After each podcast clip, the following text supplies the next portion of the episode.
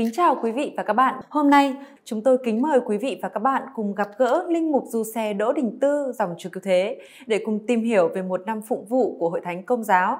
Chúng con xin kính chào cha và xin cảm ơn cha đã sẵn sàng giúp chúng con tìm hiểu về năm phụng vụ ạ. Chào bạn Thúy Dung và chào anh chị em.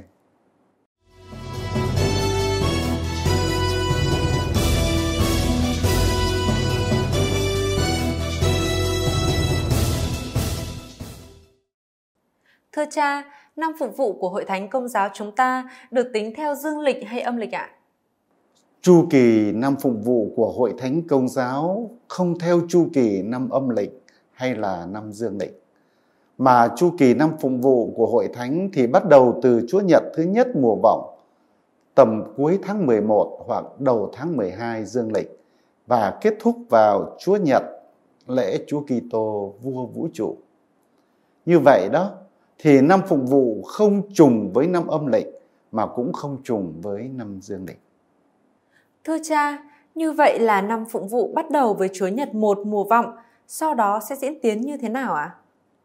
Bắt đầu vào Chúa Nhật thứ nhất mùa vọng đó, thì năm phụng vụ sẽ gồm trước hết đó là mùa vọng, mà mùa vọng này kéo dài 4 tuần lễ cho đến hết chiều ngày 24 tháng 12. Tiếp đó là mùa Giáng sinh. Và mùa Giáng sinh thì lại kéo dài 2 tuần. Bắt đầu từ kinh chiều một lễ Chúa Giáng sinh cho đến hết Chúa Nhật lễ hiển linh hoặc là Chúa Nhật sau ngày mùng 6 tháng Giêng. Mùa Giáng sinh là phần thứ nhất của mùa thường niên. Bắt đầu từ thứ hai tiếp theo Chúa Nhật sau ngày mùng 6 tháng Giêng cho tới thứ tư lễ tròn. Còn mùa chay thì lại kéo dài 40 ngày, bắt đầu từ thứ tư lễ cho và kết thúc ngay trước lễ tiệc ly chiều thứ năm tuần thánh. Rồi lại đến Tam Nhật Thánh, mà Tam Nhật Thánh là đỉnh cao của toàn năm phụng vụ.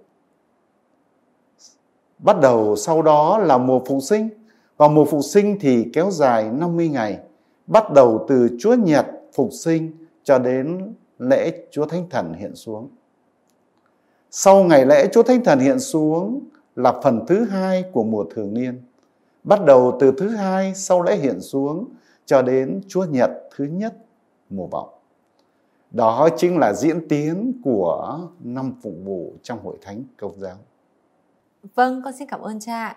Và như cha đã nói, Tam Nhật Thánh là đỉnh cao của năm phụng vụ. Xin cha nói rõ hơn về ý tưởng này ạ chu kỳ của năm phụng vụ thì không theo thứ tự thời gian mà theo thứ tự ưu tiên.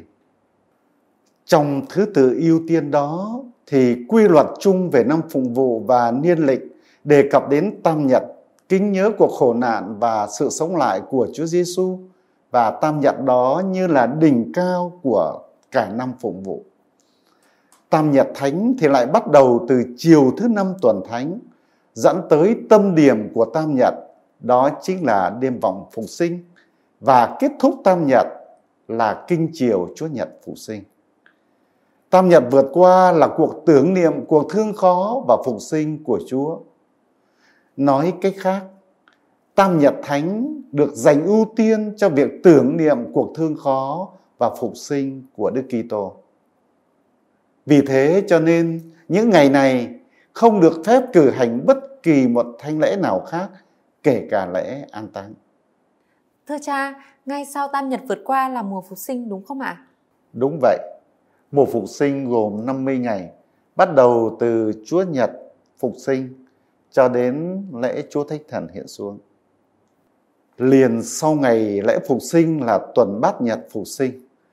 Mà các ngày trong tuần bát nhật phục sinh được cử hành như là lễ trọng kính Chúa vì thế mà không được cử hành lễ theo nhu cầu hay là lễ ngoại lịch, ngoại trừ lễ an táng. Cả mùa phục sinh phải được mừng như một ngày lễ duy nhất, trong niềm vui mừng và hoan lạc.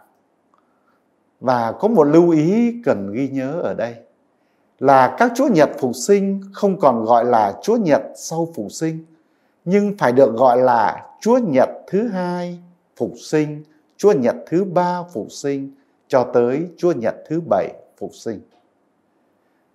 Còn lễ hiện xuống thì không được coi là một ngày lễ riêng miệng nữa, nhưng là ngày lễ kết thúc mùa phục sinh.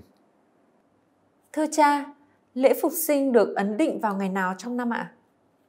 Lễ phục sinh được ấn định vào Chúa Nhật sau lễ vượt qua của người Do Thái. Vì thế, lễ phục sinh thay đổi mỗi năm, không có một ngày cố định. Đây là vấn đề lịch sử.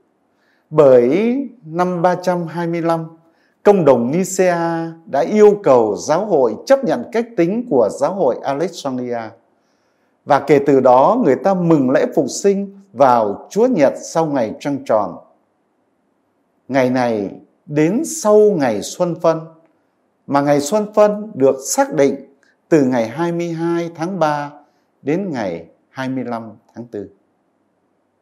Thưa cha, con được biết là để chuẩn bị mừng lễ phục sinh, giáo hội dành nguyên 40 ngày mùa chay, có đúng vậy không ạ?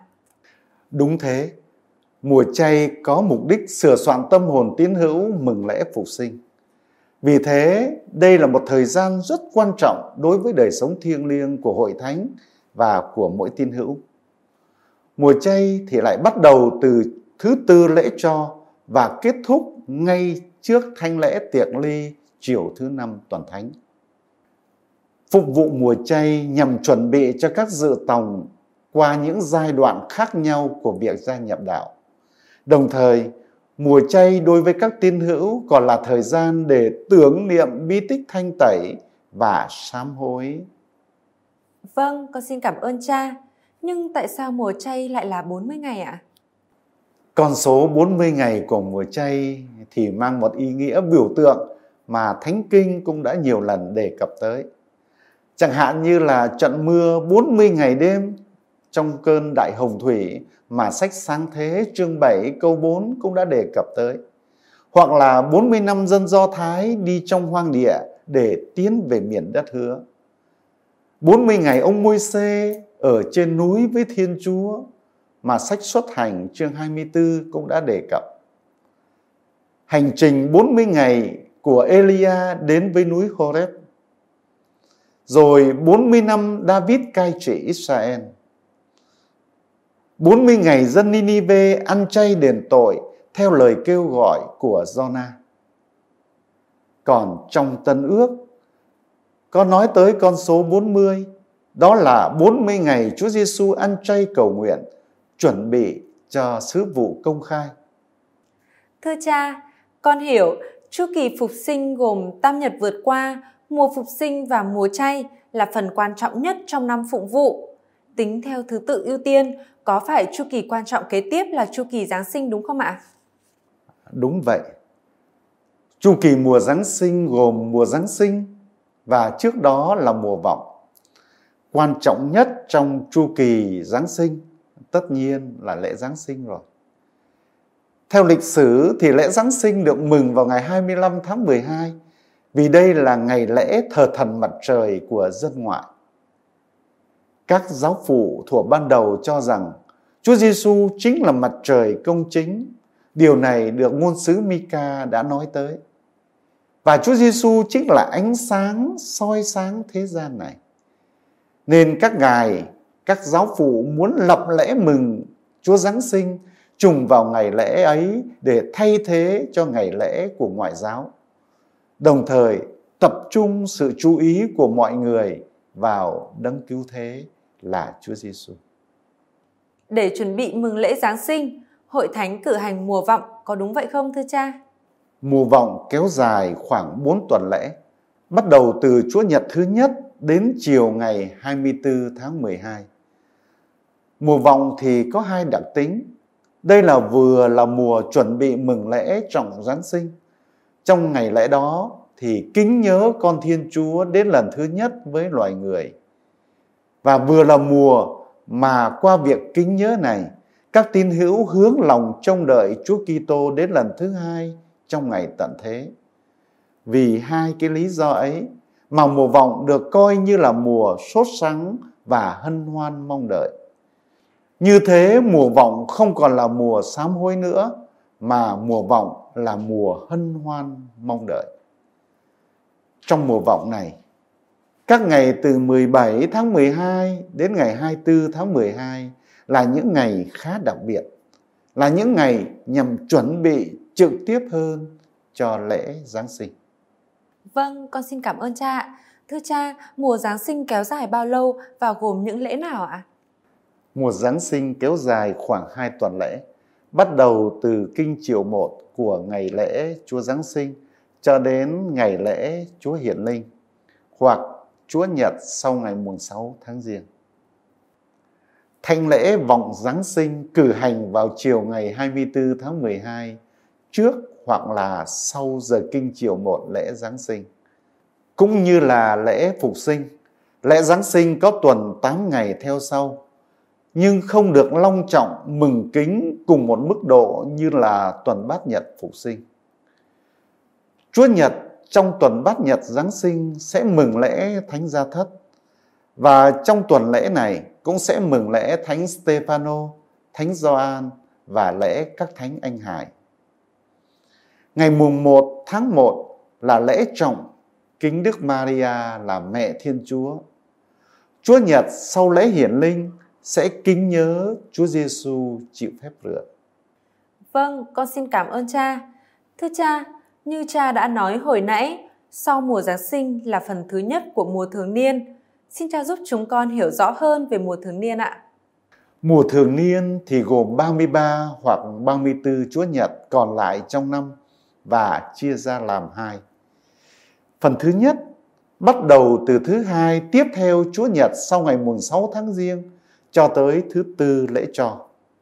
Phần thứ hai bắt đầu từ thứ hai sau lễ hiện xuống cho đến Chúa Nhật thứ nhất mùa vọng.